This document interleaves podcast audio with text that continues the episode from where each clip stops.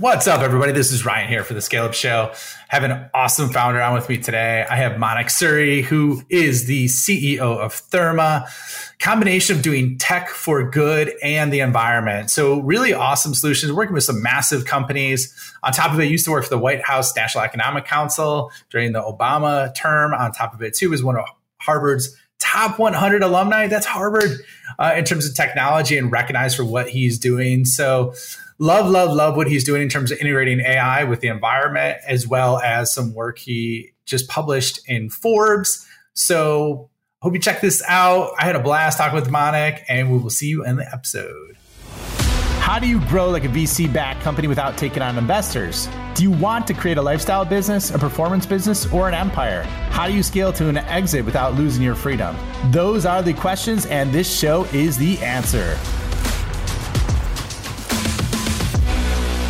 What is happening, everybody? This is Ryan here for the Scale Up Show. I have a very special guest with me today. I have Manik Suri. Manik is the founder and CEO of Therma, which is pretty cool because he is working on the intersection of the environment, tech, and saving our world when it comes to that, right? He's had clients like McDonald's, 7 Eleven, Marriott. Uh, at the same time, used to be on the White House National Economic Council under the Obama uh, I should say, uh, stint, if you will. And then at the same time, he was recognized as one of the top 100 Harvard alumni in terms of technology based on his work for Tech for Good. Manik, welcome. Happy to have you on the show, man. Great to be here, Ryan. Yeah. Love the energy. Fantastic, unique background. He's a you're a recovering lawyer, I believe is is what you said as well, right? So I mean, you, guilty. You, you got everything, dude. You're doing policy. You know, you're a lawyer you're doing stuff for the environment. So excited to cut this up. Very diverse background. Grew up on the West Coast, went to school on the East Coast. So yeah, we're we're we're just crossing all sorts of paradigms here. So, anyways, Monica, uh, why don't we get into it? Why don't we do a real quick revenue rundown before we get into your backstory? So, where are you guys at in the stage of the journey in terms of your ARR?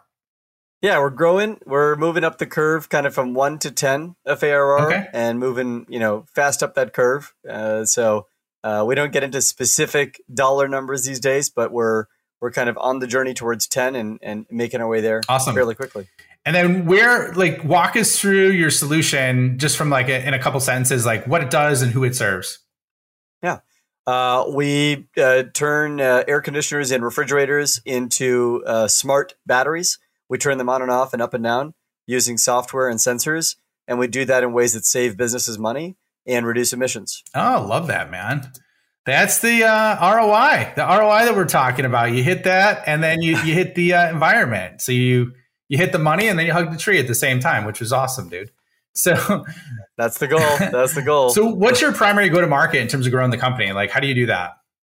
Today, it's a pretty traditional B two B SaaS go to market. It's uh, it's dr- generally driven by direct sales. So we use a kind of inside sales model uh, we've got sales or biz dev reps, uh, and and and the BDR team is basically generating interest, qualifying deals, uh, finding leads, scraping a bunch of databases, cold outbound, and and and driving top of funnel. We've got an inside sales team that's doing webinars, demos, qualifying, negotiating, and then we've got a, a in some cases a field sales team doing outside sales, actually going out and meeting with clients and prospects and building relationships and building the Rolodex. Uh, and then we're doing implementation. So we have physical hardware plus software. So we have installers uh, nationwide that go and install our technology and and actually wire up with sensors and, and controls, smart thermostats. And then a customer success team that manages accounts, uh, drives retention, upsells, helps to ensure that uh, you know all the support issues get resolved, uh, and, and and helps to build the customer base. That's the model. Okay, I love that, man. So yeah, definitely very tr- traditional. Do you focus more on the mid market, or would you say enterprise? Generally focused on the mid market. You know, young company. We're three years old. We're trying to grow fast, but you know, coming into a very big space, and so we generally sell to companies with you know, call it 300 locations or less. So uh, more kind of mid market than an enterprise. Although we have a couple of corporate accounts. Okay, love that. And locations, obviously, that's locations with that are have AC units in them, right? That's kind of like the core focus area. Yeah, any uh, business that has air conditioning and refrigeration. Oh, okay. Totally makes sense. Okay, so And then, are you bootstrapped or funded? That's one thing we didn't really talk about. Uh, we are uh, venture backed, so we're we've raised external capital. Okay, excellent. So, so walk us through how you got here, man. Like, I, like I was joking around a little bit how you're West Coast and East Coast, and and you know, former lawyer that's now a, a tech founder. So, walk us through like exactly what was the uh, the apple falling on your head moment where you're like, I got to do something about this. I got to create a company and uh, a tech company that's that's helping the market because I, I love that you have a why attached to what you're doing. So, we'd love to hear that, man. Yeah. Uh, how much time do you have? well, the episode's about 25 minutes. So I don't know, uh, just, maybe two minutes for this part. And then we'll, we'll get on to some other stuff, right? totally. It's like, how do you tell somebody about your life and like how you got to where you are in 60 seconds or less? Uh, I think service was always important uh, to my family. My parents are both doctors. Uh, three of my grandparents are doctors or were doctors. And so a lot of medicine, a lot of healthcare in my family. My brother and my wife are both doctors. So I, I kind of grew up around uh, this idea that you have to do more than just uh, make money. You have to yeah. actually like help other people. Uh, and both my grandfathers were in the army back in India, so there was a kind of um, a service culture in the family. Uh, I got interested in government in high school. Went to Harvard for college, studied political science. 9/11 was my first day of undergrad. Oh wow! Um, and so I studied international relations. Uh, that was kind of my major, and uh, went to work in finance, uh, got paid really well, learned a lot. I was at one of the biggest hedge funds in the world, a place called D.E. Shaw, worked for the guy who ran the firm, uh, and and learned a lot. But I always had this interest in you know trying to do something beyond just um, you know just kind of getting you know doing well financially. Uh, so I went back to law school after deferring for five years, which people thought was crazy because uh, I had a pretty good gig. And uh, coming out of law school, I thought, let me go into government, try and make some you know some impact in D.C. That was the original plan did that for a little over a year. It just got disillusioned. I think at the time, uh, there was no policy getting passed. It was kind of the beginning of the end of legislative compromise, uh, uh, 2011, 2012. And so no policy was getting passed, and, and Congress couldn't agree on really anything, including raising the debt ceiling, which was the first time in history that the Democrats and Republicans couldn't agree on that. And I, I think I came away from that experience thinking, wow, I can't believe you have all these smart people and no policies are getting passed. How can I make an impact? uh, several colleagues uh, at the time were working in technology and saying, hey, there's a lot of opportunity. Tech doesn't require all this political compromise. You can actually build products and services that change lives, and you can do it at scale. Um, and I got really inspired by that idea of building tech for good and using products as a way to align and change society.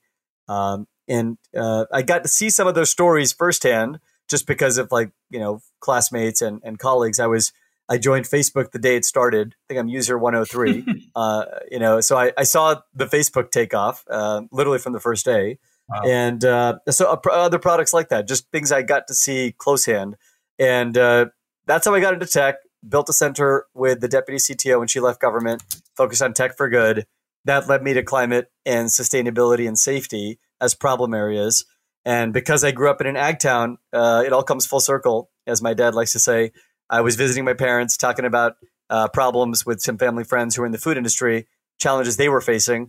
Turns out that the food industry is massive, and uh, a lot of the uh, the problems in the food supply are basically just people using pen and paper and analog, you know, legacy tools. And I couldn't believe that. I was just struck. You know, trillion dollar industry, people are still using pen and paper. How is that? And uh, so I thought, okay, maybe I can work on this area to improve uh, safety, sustainability, farm to fork. That's how I got into the space started a company uh, called Co-Inspect, and then that led to temperature and learning about the problems around temperature and how how much uh, climate impact and how much business impact they have, and that led me to start Therma in 2020. Okay, okay, so I want you. I love your story, first of all, right? And like, I think that was more than two minutes, Ryan. So sorry for the. It was good, uh, man. It was engaging. You know, like some people. Uh, the reason why I put the two minute buffer, first of all, just to tell you this, nobody ever says it in two minutes. Just so you know, it's like it's like when I say, "Tell me about your solution in like two sentences." What that does is that breaks it no, down. It, it breaks it down from like ten paragraphs to seventeen sentences. Right. That's right. So I'm That's just right. trying to frame. Two minutes is hard. Yeah, I'm just trying to frame people in a little bit, right? Because otherwise, shit gets out of hand. Right? It gets crazy. Um, totally. so love your. I talk a lot too. What's that? Yeah, I talk a lot. Oh, you're, you're fine. You're fine. You're fine, man you listen to some of the other episodes, man. You're doing good. You're doing good. So, um, so here's what I would say. Like, I, I, well, first of all, user 103 at Facebook. Like, uh, did did Mark Zuckerberg personally recruit you to be on the platform, or how the hell did that happen? That's very random. It is random, but you know, I was a you know I was in college at the time, and I'd road crew uh, with uh, a few of the guys who ended up starting uh, the project. The twins? I didn't know Mark. The the Uh, yeah, the oh, you're on crew with the twins. Were they that beastly Uh, in in person too? Like they looked like they were They like were. huge, huge monsters based on the movie. Uh, never watched the film. They're uh, you know they're, they're they're big guys. They were in the I was lightweight. They were heavyweights. But uh, Sam Lessin and Eduardo Saverin and I were on the freshman lightweight crew team together. So I knew Sam and Eduardo. Okay, Um, that's craziness, man. Um, do you still keep in touch with those guys at all? Uh, Sam, I see occasionally. He lives in San Francisco. Uh, uh, Eduardo, uh, you know, I last saw him at uh, Stanford Business School giving a talk, and I was giving a talk. That's no, cool. we haven't kept. Yeah, that's kind of funny, man. Okay, so we, we don't need to. They've, they've moved on to big things. They, they're doing big things with their lives. Facebook did quite well for them, I think. Yeah, I think they did okay. I think they did okay. So, Mhm. um, well, I, I would think you have some special cheat code because you're user 103 or whatever. But anyway, th- that's that's for another discussion, right? definitely. All right, man. So so let's get into uh, the environment factor because real real curious on that, and um, love the factor that you're trying to do tech for good versus just yeah I don't know create another mousetrap, right, or a better mousetrap. So so in light of that, with with like AC and cooling and like business, you mentioned has a massive impact in the environment. Can you break us down with just like high level, right? Executive summary version. We don't need to get super in the weeds on it, but like what's happening in, in in the size of the problem with this and and that'll help understand your solution a little bit better too in terms of how you're solving it Yeah, uh, it's a big problem. It's a problem a lot of people don't talk about. I think most people know, you know, the climate is warming up. I think that's Yeah. pretty well accepted and understood at this point in 23. Um, not everywhere, but generally people kind of accepted that point. The issue is kind of what's causing all this warming. Turns out that one of the biggest sources of warming is cooling, ironically. Hmm. So refrigeration, air conditioning, cooling uh, account for almost 10% of global warming. Uh, and, and they do that uh, for a couple of reasons. Uh, first, there's a lot of energy that goes into cooling stuff. And uh, that energy is not particularly clean. Most of the existing energy supply still uses fossil fuels. So you're, um, you're using a lot of energy to provide cooling to billions of people around the world. Second, there's a huge amount of waste and loss. So, um, you know, I think Boston Consulting Group, BCG, had a report a few years ago about the food waste problem, and they described it as, uh, you know, the 1.6 trillion dollar, uh, you know, a problem. wow And uh, you know, if food waste were a country, it would be like the fourth largest emitter. It's it's just a massive source of of uh, waste, and a third of all food that gets grown gets thrown out. A third, uh, and you know, about ten percent of that is because of cooling and and poor cold chain, poor refrigeration. So it's a big number. Even if you take ten percent of one point six trillion, that's one hundred sixty billion dollars a year wasted. Um, and there's a huge amount of emissions associated with that because you have to spend a lot of energy and effort to get that product down to the restaurant or the cafeteria or the plate. Uh, and then third, you got uh, uh, the third source of uh, warming is uh, refrigerants. These are the chemicals that go into refrigeration and air conditioning. They're the special class of chemicals that enable cooling to work, Hmm. But they actually cause uh, a very significant amount of warming. They're ultra warming. They're like uh, a thousand to eleven thousand times more warming than CO two e, which is pretty crazy. Wow. And so they get released during the life cycle of air conditioners and refrigerators. And so all three energy consumption, product waste, and refrigerants cause a ton of warming. And ironically, as the planet warms, we need more cooling. So there's this vicious feedback loop to the whole thing. okay so how do we solve it Lots of things can be done. Uh, uh, many, many things. Well, I think firstly, we have to accept that people want cooling. Right. Uh, as the world develops and as economies around the world are industrializing and developing, millions of people want refrigeration and air conditioning that didn't have them last year or the year prior. And the the that's kind of the, one of the big things here is cooling is not just a big source of warming and waste; it's a growing source of warming and waste because a vast part of the world doesn't have that much refrigeration or air conditioning today, and that's obviously you know got to change. That's not good for humans. Uh, but to to make this uh, to square this circle, we've got to find ways to make cooling more uh, efficient and sustainable. And so there's a couple of things you can do. First, you can actually reduce how much electricity and energy they use. Well, uh, if you think about it a little bit like um, turning the lights off when no one's in the building at night, it's a little bit like that. If you can turn the air conditioning or the refrigeration down when no one's using those or when occupancy is low, that's one way to reduce the actual uh, footprint. Another is to use that power at the right times of day. Doesn't have to be used necessarily exactly when everyone mm else is using electricity. You can move it around to when no one is using it or when, say, people are sleeping. That distributes the load for the grid, the electricity grid, and that can be a way to reduce emissions. Because when the grid gets overloaded, they have to turn on backup power plants that are super dirty and super expensive. Mm. Uh, and then we can also use software and, and sensors and other technologies to prevent loss by catching issues early and often. And that can reduce food loss and food waste and even refrigerant leaks. Uh, so lots of things can be done to reduce energy consumption and food waste and of course refrigerant leaks but uh, requires a bunch of different technologies and some behavior change so then you're attacking it from those areas, right? In terms of like sensors and monitoring to do effectively all those areas?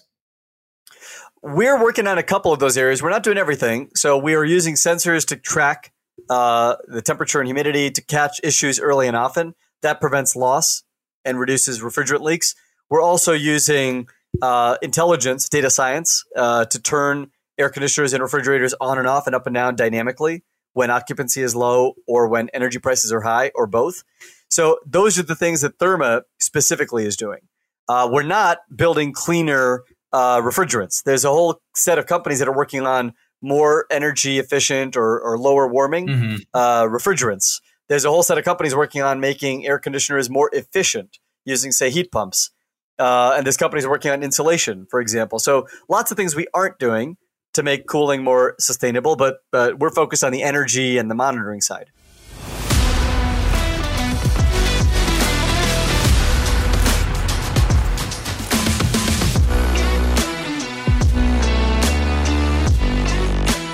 Hello, this is Ryan here. Real quick, if you are enjoying this episode, please hit the subscribe button and leave a comment or review. If you want more help or just want to learn more about what the top SaaS CEOs and founders are doing, check out my website at www.ryanstaley.io. Join my newsletter, check out other free content resources I have there, and let me know if you want to scale your business. Now, back to the episode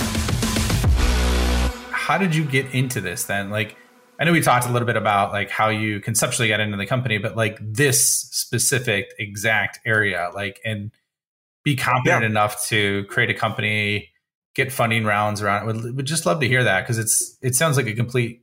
Now, granted, you grew up in an ag town, so I imagine there's some background in terms of. But I, I yeah, break it down for me, man. I think it's one of those uh, life makes sense in the rearview mirror kind of. Uh, you know, you kind of look back and it all makes sense, even though when you're driving on the road, you don't necessarily know where the turns are taking you. Um, I think that the um, the work uh, that I did right after the, the the short stint I had in the White House uh, was focused on building tech for good, and that's when I got excited about and interested in using technologies to solve big public problems. Mm. Uh, I started this center as a co-founder called the GovLab at NYU and MIT uh, and so I learned about and got to see a lot of technologies uh, being developed, you know, and just great people coming through that center, you know, top uh, academics and top technologists from places like Google and Facebook and Amazon and, you know, other big uh, tech platforms. They were just interested in seeing if there were ways to bring bring those technologies into the public area. Um, when I got into entrepreneurship, it was a very humbling transition. I started a company uh, bootstrapped, focused on safety and sustainability.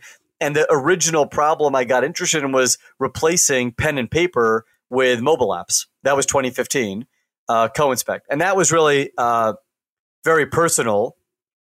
I was interested in the problem area around safety and sustainability. I've been working on that in this do tank, so to speak. Uh, and I realized, uh, you know, you got to pick a problem. If you want to start a company, you got to pick one problem and try and solve it and I was trying to figure out which problem to work on because safety and sustainability are pretty large. Mm-hmm. It just so happened that I was visiting my folks uh, back in, in Fresno in the Central Valley, and I was talking to some family friends who work in the food supply, either the growers or distributors, and they were talking about how they're just using a ton of paper and pen to manage workflows and just a lot of inefficiency in that. And I thought, wow, what if we could just automate that and make it more digitized? That's how I got into the space around temperature and, uh, and and workflow management for the food industry. It was like, okay, maybe we can build software for that. But doing that for a few years, I discovered that most of what people were checking was the temperature of the product. That was the big source of what they needed to check four to eight times a day. And uh, you know, we we discovered myself and a couple of my colleagues we were solving the right problem the wrong way. We were scaling our mobile app at the time, Collaborative Inspect or Co-Inspect. We were scaling it to about five thousand mm-hmm. locations, but sales cycles were hard and slow. Adoption took forever, and and was a lot of there was a lot of friction in the process.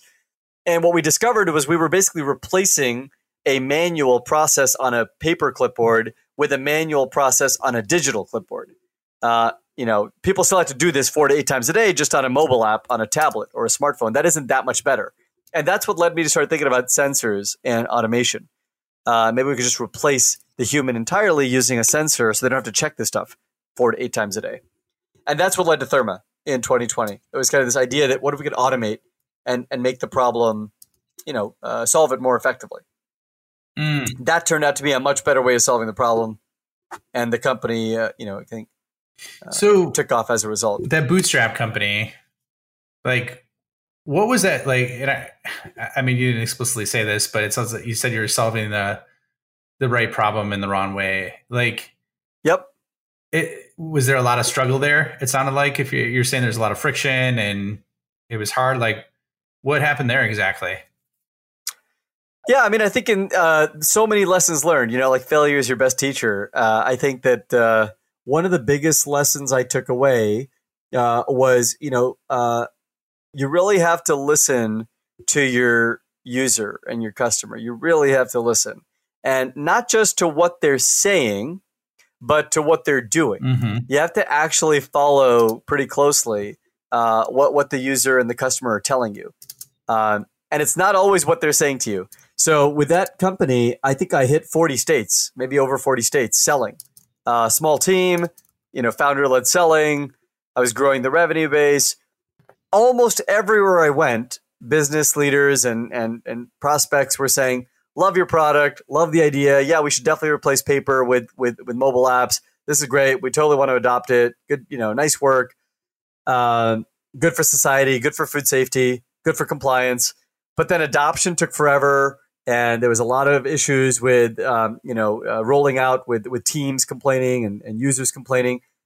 What we didn't realize at the time, and what we realized in hindsight, is that we were actually making work harder for these companies. We were making it harder for users because basically what we had done was we had taken a workflow that was done on a piece of paper mm-hmm. and put it on a mobile app. And with our mobile app, we had timestamps, geolocation, and photo requirements. So you absolutely had to do this work at exactly the right time of day in exactly the right way and confirm you did it with a photo. For 50 years, most businesses had allowed teams to do this work whenever they had time. And again, with a piece of paper, there's no way to know whether it was done or when it was done. You could just mark everything as fine and good all day, all week. No way to know. We made that impossible to do. We required ultra high validation of the work, which of course is better for safety and better for compliance. But for the user, it actually creates a lot of work every day. And for the business owner or the business executive, what they want at the end of the day is completed logs that show everything is fine. They can't have logs that showed that work wasn't done or the task wasn't fully completed or there were issues. So no one ever said to me anywhere in the country, even once, "Oh, you're making our life harder," or "Oh, this is bad for our, you know, our legal uh, compliance record keeping." But what it turned out was we were actually making their work harder and making both the users' lives more difficult and the business owner or executives' lives harder. And so the growth was extremely slow and just took, you know, it took forever. And that was a lesson in, it was really humbling. The idealist in me, I kind of got into tech as an idealist, you know, young kid right out of law school thinking, okay, let's build tech for good. I think a friend of mine who's a very successful entrepreneur, you know, um, you know, really, really successful, you know, human, he had said to me, you know, a decade ago, if you want to change the world, you have to first accept it. And I didn't understand what he meant. I really didn't know what he meant at the time. And after this experience, I kind of came to appreciate his point, which is you can't just change human behavior to make people do what you think is the right thing. You have to accept that incentives are what they are, and people are doing things for a certain reason. Either they're busy or there's other competing priorities. With Co-Inspect, we were trying to make people do the right thing With Therma, we said, hey, we're just going to take this work off your plate. We're going to have a sensor do it for you. That product has been growing 3x. We've gone from a couple of sensors to over 25,000, from a couple of customers to over 1,400 in three years, despite the pandemic. Just a way better way of solving the problem. It also benefits society. It also reduces emissions and improves safety, but it does it in a way that helps and, and makes the work easier for the user and the business owner. So that, in a nutshell or a big nutshell, is kind of four years of my life. Did you ever almost quit? Every day.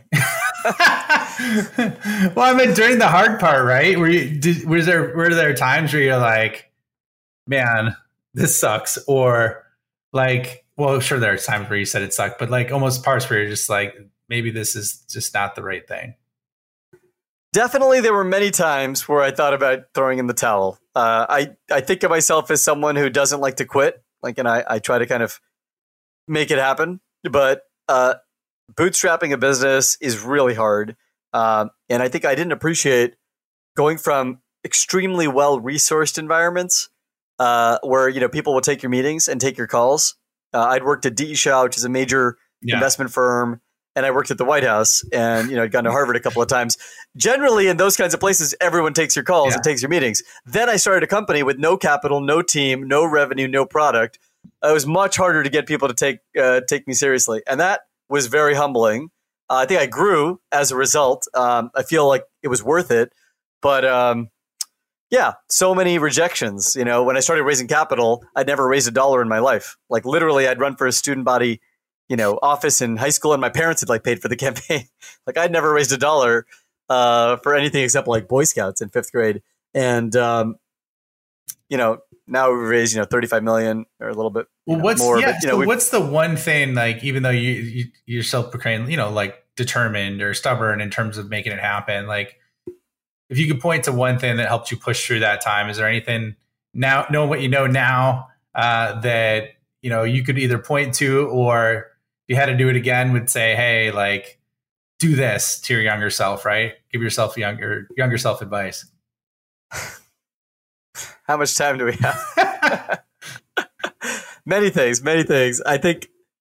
Uh, I mean, so many things. I think the to put it in short terms, I think. Uh, firstly, believing in oneself. You know, that's a really hard thing to internalize. You know, people tell you believe in yourself. You know, and you see it on slogans and and t-shirts and you know it's it's all over but i think the idea that you can actually uh, you can create the future that the future isn't fixed that you actually have an ability to shape it that was something i didn't appreciate at 30 and now at 40 i've come to appreciate like you can actually create the future i mean obviously we're only one each of us is only one person it's a big world a lot of things are outside our control but i think there is a lot that's in our control. And if you stick with something and try and work on it and really kind of improve yourself and and the people around you, you know, often good things happen. Yeah. That kind of, you know, uh, that kind of belief is is is really powerful. And I think the the corollary to that is do it for some reason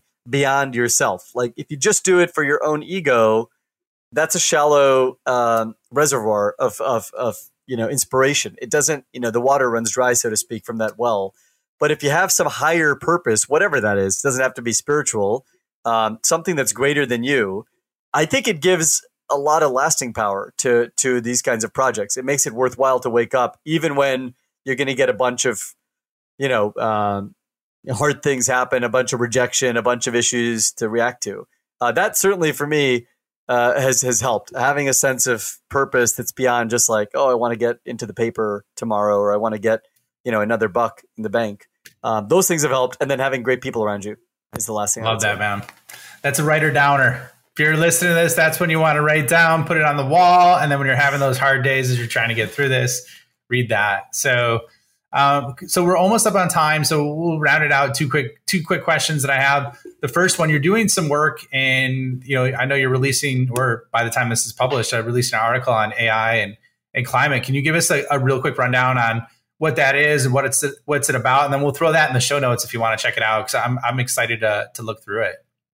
Yeah, appreciate that. Um, you know, the kind of multimedia kind of uh, output here. I, I write for Forbes on the side. Oh, uh, nice. Got a piece coming out uh, on uh, the, the, role uh, of AI in climate innovation. So I've been learning more about AI the last couple of years. Uh, last month, I was at TED AI in San Francisco, the kind of uh, annual TED conference. This is their first time doing it on AI. So I was there for a day and a half, just taking in all these interesting ideas uh, at the forefront of where AI is going and the things it can do already. And so the piece uh, that's coming out in the next uh, few days is really just on some of the obvious areas that AI can be used uh, or deployed to make you know climate innovation more effective. And so I just highlighted a few of those don't want to bore people here, but I can give you kind of the, the teaser. Yeah, love it, man. Anything that you're doing as a climate entrepreneur or climate innovator, consider using AI for whether it's optimizing energy consumption, predicting peak load, adjusting energy use, whether it's thinking about forecasting, uh, weather or usage or utilization, uh, whether it's uh, sequestration and storage.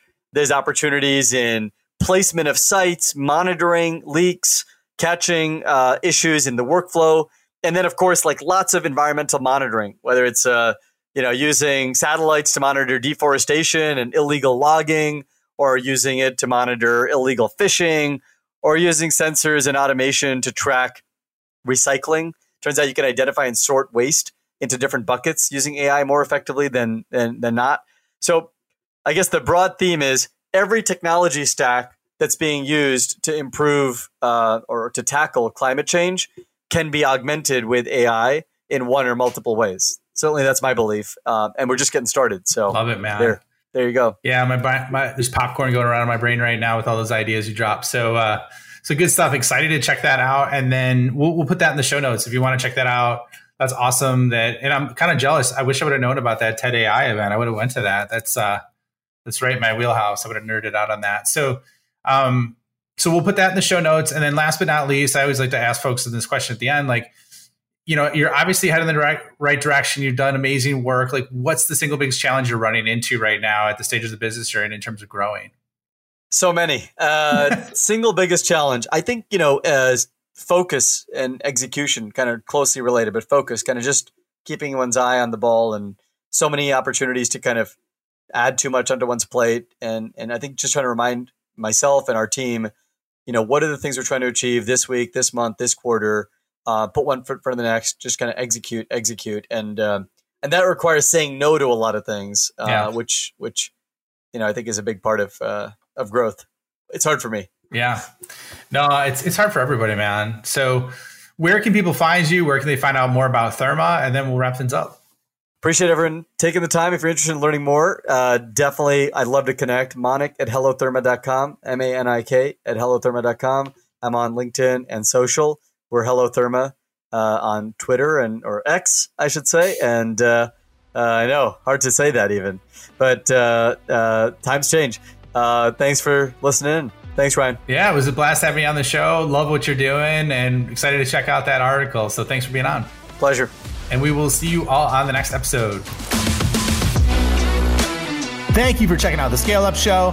My mission in life is to help founders and revenue leaders avoid all the pain and suffering in revenue growth so they can flip it and create a life of their own design. So if you enjoyed this show, please like, review, share it on social, and more importantly, just share it with a friend. Share it with someone that you think could learn and benefit from what you heard on today. But the more we get the message out, the more people we could help, the bigger the impact we make, and the bigger the community gets, which helps everybody. So once again, thank you for being a loyal listener. I appreciate you and look forward to seeing you on the next episode.